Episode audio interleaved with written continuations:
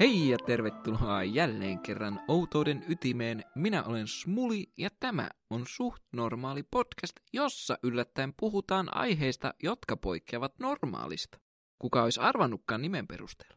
Tässä jaksossa me käsittelemme ihanan verta hyytävää urbaania legendaa nimeltään Black Eyed Children, suomennettuna mustasilmäiset lapset. Sen lisäksi, että tämä on ensimmäinen urbaanista legendasta kertova jakso, tämä on myös ensimmäinen jakso, jonka teen täysin kuuntelijoiden pyynnöstä, joten kiitos teille tästä ihanasta ehdotuksesta ja toivottavasti tykkäätte tästä. Tämän jakson pääsääntöisenä lähtenä toimii Nick Redfernin vuonna 2018 julkaisema Paranormal Parasites, The Voracious Appetites of Soul-Sucking Supernatural Entities.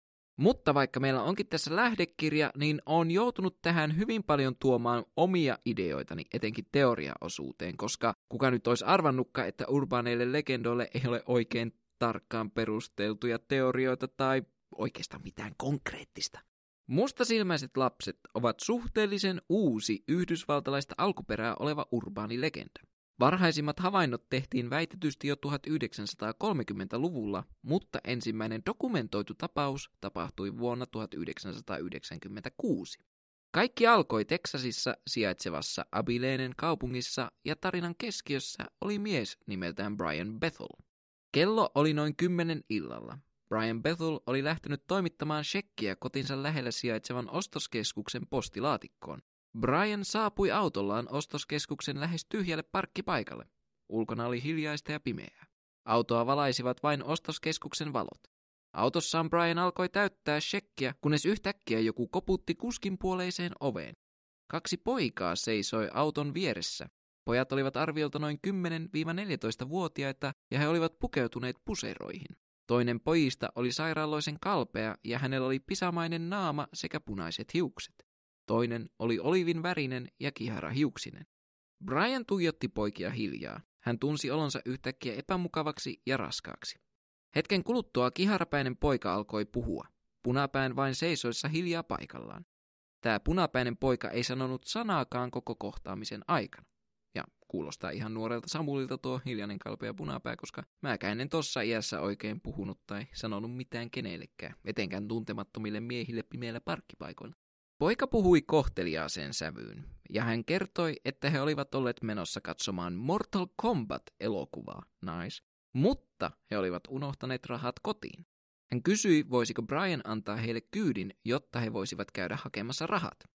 Näistä pojista huokui eräänlainen pahansuopa ja keinotekoinen ilmapiiri, joka herätti epäilystä Brianissa. Hän ei pystynyt karistamaan tunnetta, että tässä oli kyse jostain aivan muusta kuin elokuvareissusta.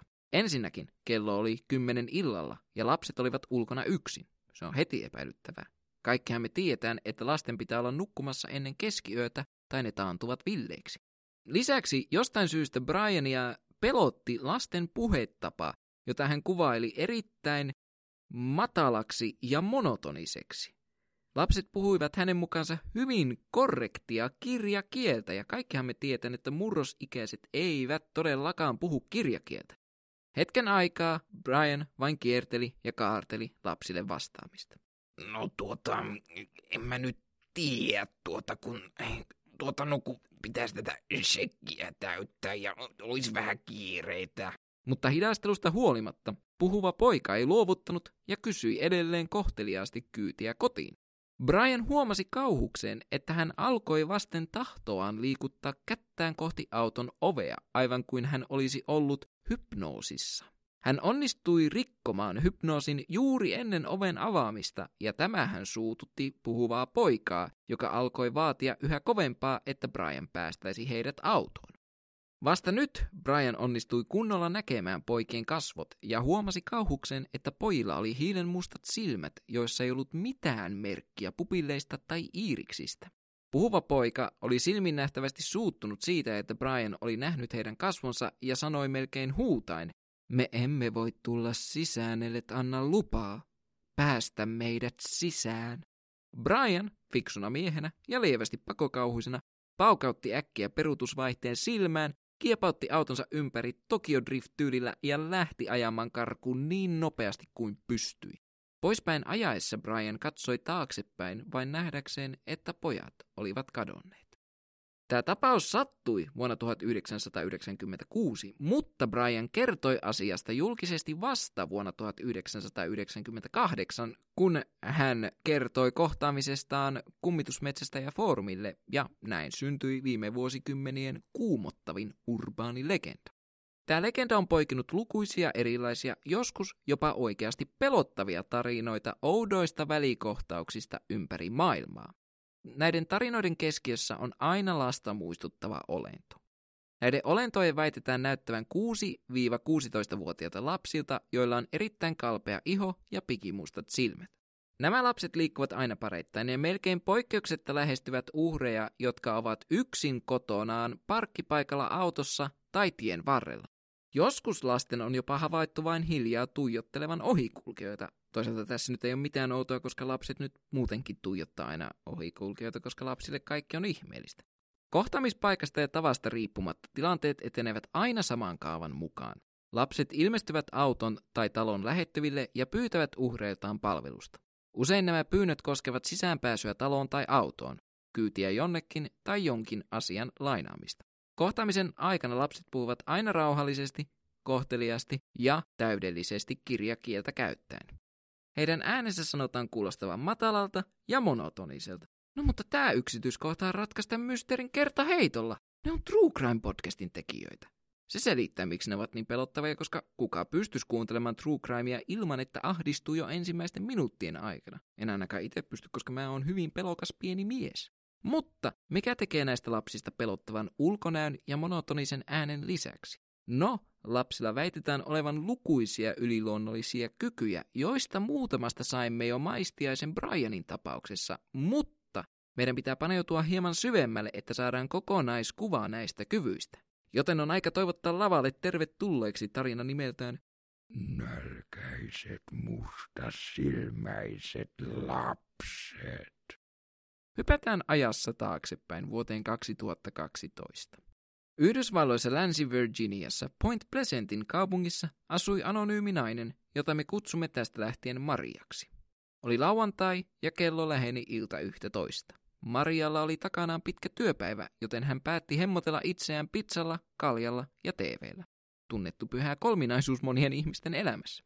Hemmotteluhetki päättyi kuitenkin äkillisesti, kun hänen oveltaan kuului äänekäs ja uhkaava koputus. Kuka ihme on tähän aikaan ovella? Maria mietti itsekseen ja hiipi hieman säikähtäneenä ovelle. Oven silmästä hän näki kahden huppareihin pukeutuneen 12-14-vuotiaan pojan seisovan ulkopuolella. Onko teillä jokin hätänä? Maria kysyi pojilta, mutta kumpikaan ei vastannut. Maria kiinnitti oviketjun ja avasi ovea varovasti. Kahvistuksekseen hän huomasi molempien poikien olevan valkeita kuin paperi. Aika epäkohteliasta on säikähtää toista vaan sen takia, koska se on kalpea, koska kalpeus ei ole merkki siitä, että olisi jonkin sortin paholaislapsi tai demoni. Hitto mä on niin kalpea, että mä en voi mennä rannalle, koska heijastaisi auringonvalon takaisin taivaalle ja sokaisisi ympärillä olevia. Harva teistä tietää, että mie olin oikean elämän inspiraatio Edward Cullenille. Jos otetaan pois lihakset, tuuheat hiukset ja kauniit syvät silmät, niin me ollaan käytännössä sama henkilö. Kuitenkin tämä poikien kalpeus herätti syvää pelkoa Mariassa. Ei pelkoa siitä, että hän olisi rasisti, vaan siitä, että tässä olisi jotain epäluonnollista. Hetken aikaa hän vain tuijotti poikia järkyttyneenä, kunnes toinen poista alkoi puhua kolkolla monotonisella äänellä. Päästä meidät sisään. Me haluamme ruokaa. Maria paukatti oven kiinni ja juoksi kauhuissaan olohuoneeseen. Hänestä tuntui, kun jokin ylitse pääsemätön pahuus olisi huokunut ulos pojista. Muutaman minuutin kuluttua hän sai kerättyä tarpeeksi rohkeutta ja hiipi takaisin ovelle. Hän katsoi jälleen ulos oven silmästä ja pojat olivat yhä ovella. Hitto, nämä lapset ovat tarmokkaampia kuin Jehovan todisteet, kun eivät meinaa suostu poistua.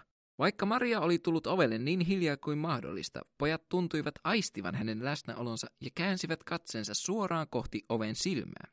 Ennen kuin Maria ehti reagoida poikien tuijotukseen, hän huomasi, että pojat alkoivat muuttaa muotoaan. Pian hänen edessään ei enää seisonutkaan kaksi poikaa, vaan kaksi liskohirviötä. Hetkonen, näin ei ole mitään poikia. Nämä on chupakaabroja. Maria, pakene, niillä avaruusaits, älä missään nimessä aukase sitä ovea, että ne näyttää sinulle niiden orgaanisen imemiselimen. Marian onneksi ei kerännyt kulua kuin muutama sekunti, ja liskohirviöt katosivat pimeyteen yhtä nopeasti kuin ne olivat ilmestyneet. Joten Maria säästyi avaruusaitsilta ja järkyttyi tilanteesta niin vahvasti, että hän vietti seuraavat kolme yötä äitinsä luona.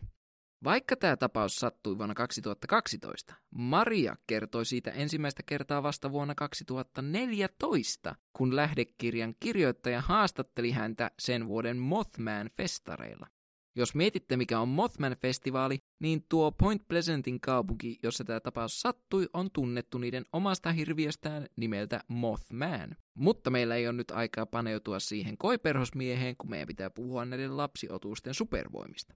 Eli näistä lapsista väitetään huokuvan eräänlaista negatiivista energiaa, joka aiheuttaa uhreissa ahdistuneisuutta, pelkoa ja lamaannuttaa heidät.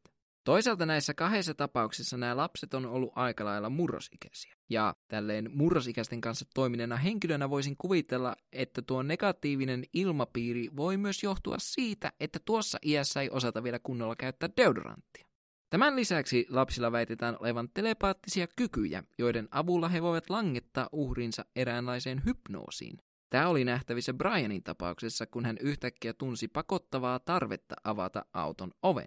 Heillä myös väitetään olevan kyky muuttaa muotoaan, kuten näimme Marian tapauksesta.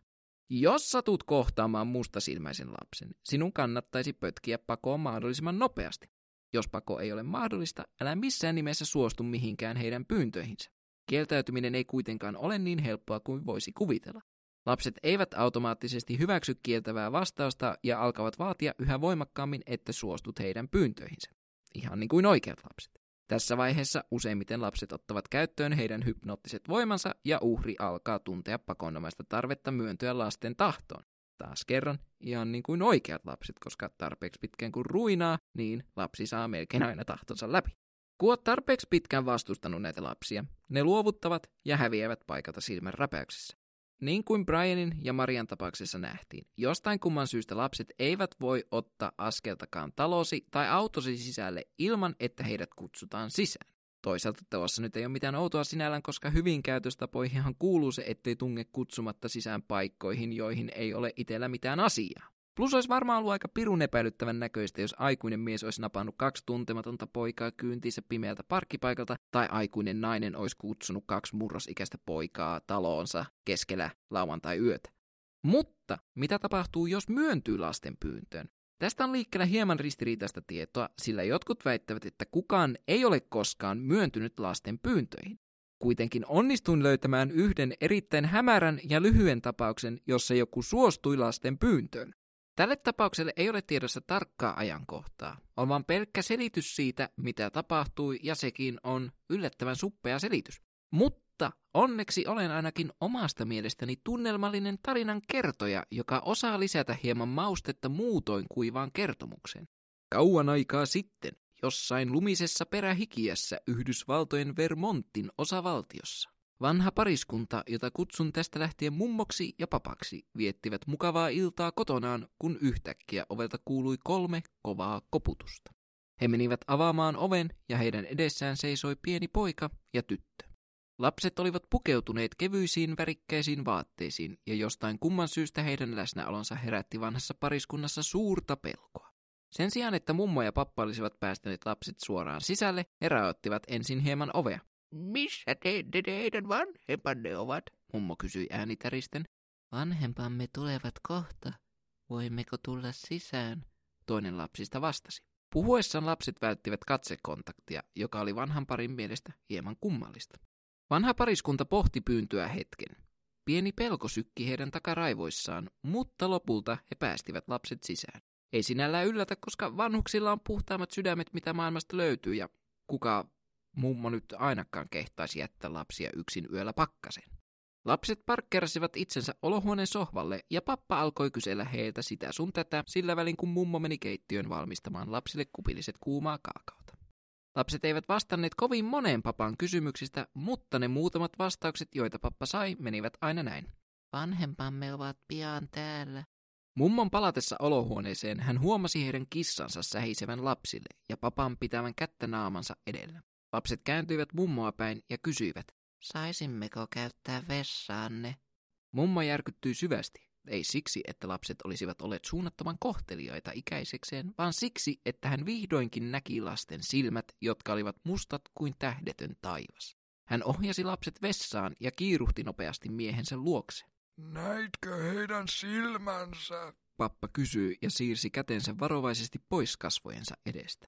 Mummo henkäisi syvään järkytyksestä. Papan käsi oli yltäpäältä veren peitossa, sillä lasten silmät nähtyään hänen nenänsä oli alkanut vuotaa verta yllättäen ja voimakkaasti. Tämä oli, tarinan mukaan, ensimmäinen kerta papan elämän aikana, kun häneltä oli vuotanut verta nenästään. Sanoisin, että tämä on bullshittia. Yhtäkkiä sähköt katkesivat ja taloon lankisi samanlainen pimeys kuin lasten silmissä oli. Mumma alkoi kiiruhtaa kohti vessaa, kun hän kuuli ulkoovelta lasten sanovan yhteen ääneen. Vanhempamme tulivat. Lapset poistuvat ja mummo ryntäsi ovelle heidän perässänsä. Mummo vilkuili ovella ympärilleen ja huomasi kahden pitkän ja ohuen tumman hahmon seisovan auton vieressä, joka oli parkkerattu kadun päätyyn. Lapset kävelivät näiden hahmojen luokse ja kaikki neljä käänsivät katseensa mummoon. Mummo vilkutti, mutta kukaan ei vilkuttanut takaisin. Epäkohteliasta. Sitten lapset ja hahmot nousivat autoon ja ajoivat pois paikalta. Hieman sen jälkeen, kun lapset olivat lähteneet, sähköt palasivat taloon. Koko seuraavan viikon talossa tapahtui outoja asioita. Kolme pariskunnan neljästä kissasta katosi ja neljäs löydettiin kuolleena. Papan nenänverenvuodot jatkuivat ja hän meni lopulta lääkäriin, jossa hänelle diagnosoitiin erittäin aggressiivinen ihosyöpä. Tästä tarinasta on olemassa monia erilaisia versioita, joten minä en pysty takaamaan sitä, että tämä versio, jonka minä luin, olisi se alkuperäinen tai paikkaansa pitävä. Osassa tämän tarinan variaatioista tämän mummonkin nenästä rupeaa tulemaan verta.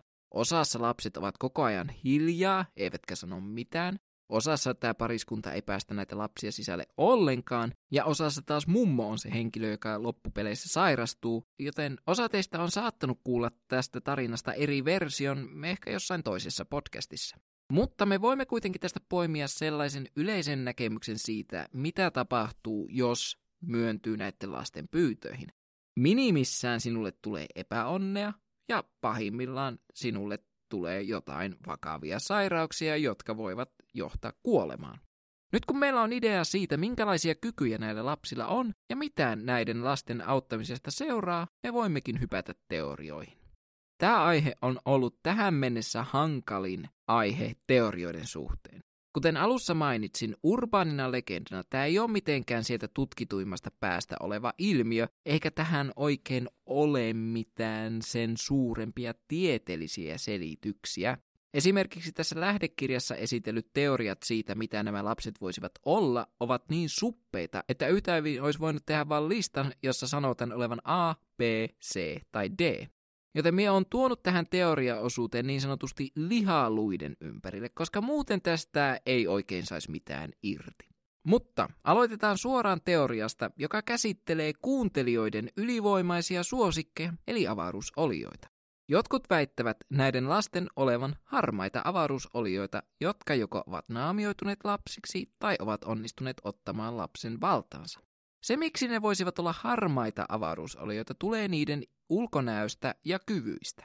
Harmaat avaruusoliot ovat pituudeltaan noin 1-1,8 metrin väliltä, joten ne täsmäisivät hyvin tähän 6-16-vuotiaan lapsen pituuskaalaan. Kaiken kukkuraksi harmailla avaruusolioilla sanotaan olevan isot pikimustat silmät, joissa ei ole pupilleja tai iiriksiä. Ulkonäöllisten piirteiden lisäksi harmailla avaruusolioilla on väitetysti kyky hypnotisoida ja hallita niitä, jotka erehtyvät katsomaan heidän syviin mustiin silmiinsä. Mutta ufologien mukaan harmaat avaruusoliot eivät kuitenkaan koskaan vahingoita uhrejaan, eivätkä ne herätä pelkoa pelkällä läsnäolollaan. Harmaat avaruusoliot yleisesti ottaen vain kidnappaavat ihmisiä, tekevät niillä testejä, pyyhkivät niiden muistot ja tuovat takaisin kuin mitään ei olisi tapahtunut. Eli mustasilmäiset lapset eivät voi olla harmaita avaruusolioita, sillä niiden toimintatavat eivät täsmää. Harmaat avaruusoliot kidnappaavat ja tekevät näitä kuuluisia peräpääkokeita, kun taas mustasilmäiset lapset tulevat kotiisi, hyväksikäyttävät vieraanvaraisuuttasi, tappavat kissasi ja antavat aviomiehellesi verta vuotavan nenän. Mutta onneksi avaruusolioita on monia erilaisia, joten mennään toiseen vaihtoehtoon. Mustasilmäiset lapsethan ovat ilmiselvästi mustapukuisten miesten eli Men in Blackin lapsia. Hetkonen Men in Black? Eikö se Will Smithin ja Tommy Lee Jonesin tähdittämä Skifi-komediasarja? Missä vaiheessa ne on hankkinut keskenään paholaislapsia? Oiskin kyseessä jotain noinkin yksinkertaista, koska minä mielelläni puhuisin teille tässä vaikka useamman tunnin niistä leffoista, koska ne ovat klassikkoja, mutta ei. Minun pitää puhua teille meidän oikean maailman mustapukuisista miehistä. Mustapukuiset miehet ovat tällaisia mystisiä valtion agentteja, jotka vainoavat tavallisia ihmisiä ja heidän tavoitteenaan on tukahduttaa avaruusolioiden olemassaolon liittyvän tiedon leviäminen keinolla millä hyvänsä. Nämä jantterit tulevat saamaan oman jaksonsa jossain vaiheessa, mutta tässä vaiheessa teidän on tärkeää tietää se, että joidenkin ufologien mukaan mustapukuiset miehet ovat itsessään eräänlainen avaruusoliorotu. Mustapukuiset miehet ovat pitkiä, kalpeita, ihmismäisiä ja heistä väitetään huokuvan negatiivista energiaa, joka ikään kuin imee kaiken valon pois uhrin ruumiista. Heillä on aina päällä mustat vaatteet sekä aurinkolasit, ja he puhuvat äänellä, joka on oudon monotoninen, matala ja epäinhimillinen. No millä logiikalla nämä ovat olevinaan mustasilmäisten lasten vanhempia? Koska tähän ei anneta mitään hyvää syytä lähdekirjassa, niin miepä heitän tällaisen villiveikkauksen ja sanon tämän yhteyden pohjautuvan tähän negatiiviseen energiaan, ulkonäköön ja puhetapaan. Jotkut ihmiset internetissä väittävät, että nämä mustasilmäiset lapset pukeutuvat aina mustiin vaatteisiin, joka on ilmiselvä merkki siitä, että ne ovat sukua mustapukuisille miehille. Mutta kahdessa näistä tarinoista, jotka luin, ei mainittu erikseen lasten vaatteiden väriä. Ja tässä Vermontin perähikiä-tarinassa lapsilla oli päällään väitetysti värikkäät vaatteet. Sitä paitsi mustapukuisilla miehillä on päällään aurinkolasit. Heillä ei ole mustia silmiä. Ellei se sitten mene niin, että näiden lasten mustat silmät kehittyvät murrosiän jälkeen aurinkolaseiksi, joka olisi sinällään aika kuulia ja käytännöllistä, kun olisi aurinkolasit aina mukana. Joten ovatko mustasilmäiset lapset mustapukuisten miesten jälkeläisiä? No ovat varmaan, jos suostut uskomaan ensinnäkin mustapukuisiin miehiin ja toiseksi vielä siihen teoriaan, että ne ovat oma avaruus oli rotunsa. Mutta tälleen suht normaalina ihmisenä on pakko todeta, että tämä on kyllä aika kaukaa haettu ja olematon yhteys. No, nyt päästäänkin näihin vähemmän tyhmiin, mutta kuitenkin yhä absurdeihin teorioihin. Mustasilmäiset lapset ovat ilmiselvästi vampyyrejä. Kuten perinteiset vampyrit, mustasilmäiset lapset eivät voi tulla talosi kutsumatta, eivätkä he liiku muulloin kuin pimeällä. Lisäksi kuten vampyrit, lapset ovat äärimmäisen kalpeita, kohteliaita ja heillä on kyky hypnotisoida uhrinsa sekä muuttaa tarvittaessa muotoa. Joten hei, tämähän on melkein niin kuin 100 prosentin matchi. Case closed, jakso pakettiin, ei tarvitse puhua enää mistään. Mutta koska meillä on tällainen känkkäränkkä, joka tykkää, että kapuloita rattaisiin, niin tässä on kuitenkin muutama hyvin suuri poikkeavuus vampyyrin ja mustasilmäisen lapsen välillä. Vampyyreillä on yhä silmissään iirikset ja pupillit, kun taas mustasilmäisillä lapsilla niitä ei ole. Vampyrit imevät verta, kun taas mustasilmäiset lapset eivät oikeastaan tee mitään muuta kuin tuijottavat sinua uhkaavasti, mutta kohteliaasti. Jopa tuossa Vermontin tarinassa, jossa lapset päästettiin sisään, niin eihän ne lapset oikeastaan tehneet yhtikäs mitään. Heidän läsnäolonsa jälkeen vaan alkoi epäonnellisten sattumien sarja. Koska vampyrin ideahan on imeä verta, joten miksei ne vaan suoraan hyökännyt mummon ja vaarin kimppun sitten, kun ne pääsivät sisään, koska silloinhan kukaan ei olisi voinut estää heidän hyökkäämistä. Lisäksi näistä lapsista on väitetysti olemassa valokuvia ja videoita, kun taas vampyyreiden pitäisi olla immuuneja kaikenlaiselle kuvaamiselle, kiitos GDPR. Joten ovatko lapset vampyyrejä? Tuskinpa. Okei, entä jos me katsommekin tätä liian monimutkaisesti? Heitetään pois hölynpöly vampyyreistä ja avaruusolioista. Nämähän ovat ilmiselvästi kummituksia tai demoneita. No okei, ei ehkä kuitenkaan ilmiselvästi, koska näissä ei toisaalta ole kovinkaan suuria kummituksiin tai demoneihin viittaavia piirteitä. Mustat silmät ovat ainoa merkki, joka voitaisiin yhdistää demoneihin, mutta tapauksissa, joissa lapsi on riivattu, se on yleensä pysytellyt tiukasti oman kotinsa sisällä. Demonit väitetysti ruokkivat itseään toisten pelolla, ja tästä syystä demoni yleensä piinaa vain ja ainoastaan yhtä perhettä kerrallaan. En ainakaan itse ole vielä törmännyt tapauksen, jossa tietty demoni olisi piinannut kokonaista mannerta kerrallaan, ellei sitten lasketa amfetamiinia, koska sehän on tunnetusti maailman demoneista pahin. Kummituksiakaan nämä eivät minun mielestä voi olla, enkä ymmärrä miksi ne on edes listattu potentiaaliseksi selityksiksi näissä lähteissä. Kummituksethan eivät yleensä pysty ottamaan fyysistä muotoa kovinkaan pitkäksi aikaa, joten pelkästään se kumoaa niiden yhteyden mustasilmäisiin lapsiin. Koska kohtaamiset näiden lasten kanssa ovat parhaimmillaan kestäneet useita kymmeniä minuutteja, kun taas fyysiset havainnot kummituksista kestävät vain parikymmentä sekuntia. Toki nämä lapset voivat olla joku täysin oma olionsa, joka ei liity millään tavalla näihin aiemmin mainitsemiini, mutta koska näistä on niin suppeasti informaatiota saatavilla, niin on oikeastaan vaikea sanoa, että nämä olisivat mitään muuta kuin pelkkää tarinaa. Siitä syystä itse uskon, että mustasilmäisissä lapsissa on kyse vilkkaasta mielikuvituksesta ja tapahtumien ylidramatisoinnista. En tietenkään voi todistaa, etteikö esimerkiksi Brian Bethel olisi kohdannut jotain, joka pelästytti hänet ostoskeskuksen parkkipaikalla. Mutta uskoisin, että kyse on jostain yksinkertaisemmasta kuin avaruusoliosta, vampyyristä tai demonista. Ehkäpä Brianin autolle todellakin tuli kaksi nuorta poikaa, mutta he olivat täysin tavallisia poikia. Jos me kuvitellaan tällainen tilanne, että oot yksin autossa ja joku yhtäkkiä koputtaa sinun ikkunaan, niin kuka nyt ei sitä säikähtäisi? Sitä paitsi Brian on ammatiltaan journalisti, joten hänellä on työnsä puolestakin varmasti jonkinlaisia tarinankerronnallisia lahjoja. Joten minua ei niin kuin ollenkaan yllättä se, että Brian on kokenut tällaisen itselleen pelottavan kohtaamisen tavallisten poikien kanssa ja sitten vaan päättänyt, että hei, tämä olisi muuten todella hyvä pohja kauhutarinalle ja sitten vaan kirjoittanut sen nettiin. Kun pitää kuitenkin muistaa, että siinä meni kaksi vuotta ennen kuin se julkaisi tämän tarinansa, niin jotenkin tuntuisi siltä, että jos tämä olisi ollut todellinen kohtaaminen, niin hän olisi puhunut tästä aiemmin jo. Jotenkin omaan järkeeni käy paljon paremmin se, että totuus on yksinkertaisempi kuin se, mitä nämä tarinat väittävät. Lisäksi Brianin tarinassa yksityiskohdat muuttuvat riippuen siitä, milloin ja kenelle hän kertoo tarinan. Kuvaukset poikien iästä ja vaatituksesta vaihtelevat, sekä se missä hän oli kohtaamisen tapahtuessa. Joskus hän on ostoskeskuksen parkkipaikalla, joskus elokuvateatterin parkkipaikalla. Samoin kaksi muuta tarinaa, jotka kerroin teille, muuttuvat riippuen siitä, missä kyseisen tarinan lukee. Lisäksi nämä tarinat tuovat mustasilmäisiin lapsiin uusia, pelottavia ulottuvuuksia muodonmuutoksen ja väkivallan muodossa. Tämä särähtää oman korvani tällaiselta, haluan lisätä tarinaan oman vivahteen, joten teen siitä hieman pelottavamman taktiikalta.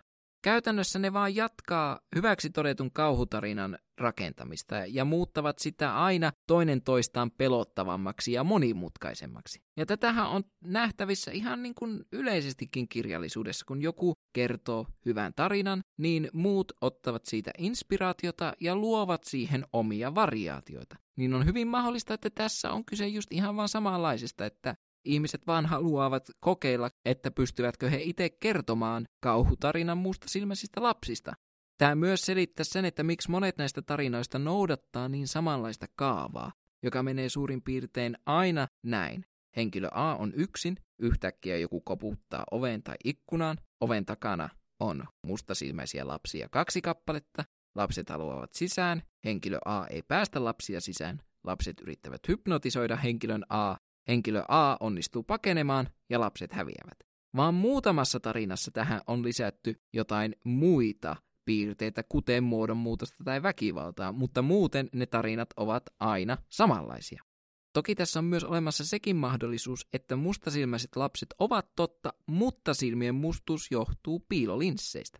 Ei olisi ollenkaan yllättävää, jos muutamat nuoret päättäisivät ostaa mustat piilolinssit ja tehdä kepposia yönpimeydessä.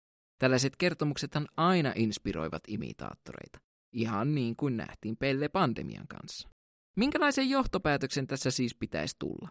No itse sanoisin, että nämä mustasilmäiset lapset ovat olleet ja tulevat olemaan aina pelkkää legendaa. Vaikka näillä tarinoilla on selvä alkulähe, niin näistä kuitenkin puuttuu sellainen käsin kosketeltava konkretia. Jopa kummitustapaukset ovat näitä konkreettisempia, koska tapausta pystytään kuvailemaan paljon yksityiskohtaisemmin. Mustasilmäiset lapset tapauksissa on aina täsmälleen sama kaava, joka toistuu pieniä poikkeuksia lukuun ottamatta. Mutta se minun on pakko myöntää, että tämä on kuitenkin uskottavampi kuin Chupacabra, koska mustasilmäisille lapsille ei ole ilmiselvästi valheellista alkuperätarinaa niin kuin Chupacabrassa oli, joten hei, kyllähän nämä sitten voivat olla totta. Varmaan näin monen jakson jälkeen jotkut teistä voi ajatella, että etkö nää smuli usko mihinkään. En näköjään usko, mutta minulla on se periaate, että haluan uskoa, ja se on se lähtökohta, josta lähden jokaista jaksoa työstämään. Mutta valitettavasti useimmiten näissä tapauksissa ei vaan ole tarpeeksi todisteita tai mitään sellaista, jonka perusteella voisi edes sanoa, että tämä voi olla totta. Ja siksi tämän podcastin nimi kuvastaa hyvin sitä, minkälainen totuus aina loppupeleissä tuppaa olemaan. Ei paranormaali, mutta ei kuitenkaan täysin normaali, vaan suhteellisen normaali. Se olisi noilla sanoilla taas kerran yksi jakso paketissa, ja kuten aina, tulkaa kertomaan mielipiteenne Instagramissa at podcast, ja hei, seuratkaa tätä podcastia missä tahansa sitä kuuntelettekaan. On aika sanoa hetkeksi hei hei, mutta onneksi kohtaamme taas pian outouden ytimessä.